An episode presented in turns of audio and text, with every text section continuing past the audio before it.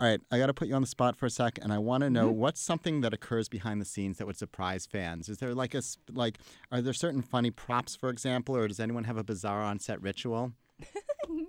Um, well, there's a lot of dancing. Like Excellent. OPA dances like crazy in between takes because they're young and fit still.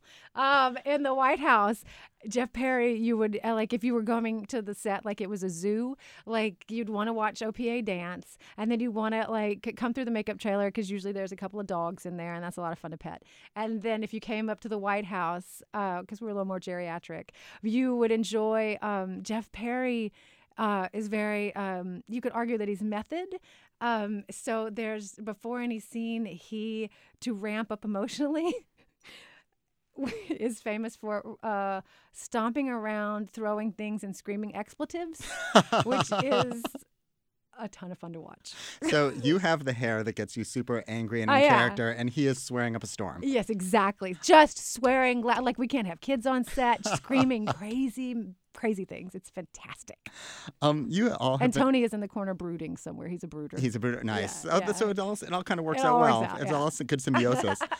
you guys are all such terrific tweeters, and as a result, your show has such incredible loyal fan base, which is just amazing. And I'm wondering, um, are there any? How are the how are the writers cre- incorporating the fan ideas into the show? And are there any examples that you can remember in particular? Well, first, I would say we are not tweeting as a result. We are a show as a result of the fans. Like our first, we wouldn't have had a second season if our gladiators were not so devoted and so demonstrative. So uh, it is a joy to be in dialogue with them all the time, and especially on Thursday nights. It makes it like theater again. You know, exactly. you're like actually experiencing it in real time. I I can't believe we're alive in this day and age. Like it's, I I have a very small luddite mind, and it's like I really blows my mind every week.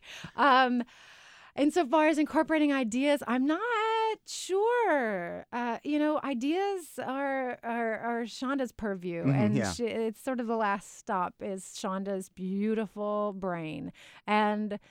It, but it but that brain picks things up, uh, things from our personal histories that she doesn't actually know, but she intuits, or things like Tony and I have sat down and made up history for ourselves. So you know you have something Sure. of substance to play, and that like little threads of that have wound up. So what- there. what, So for example- I feel like she uh, just did like we play. We chose uh, where we live, like California made it in there, Mhm. and uh, some schooling made it in there, and like how we met, like little things or little things about.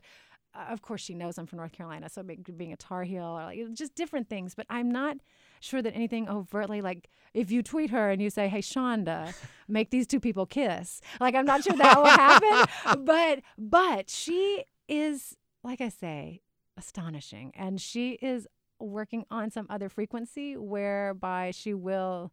If it is a wonderful idea, it will find its way to Shonda.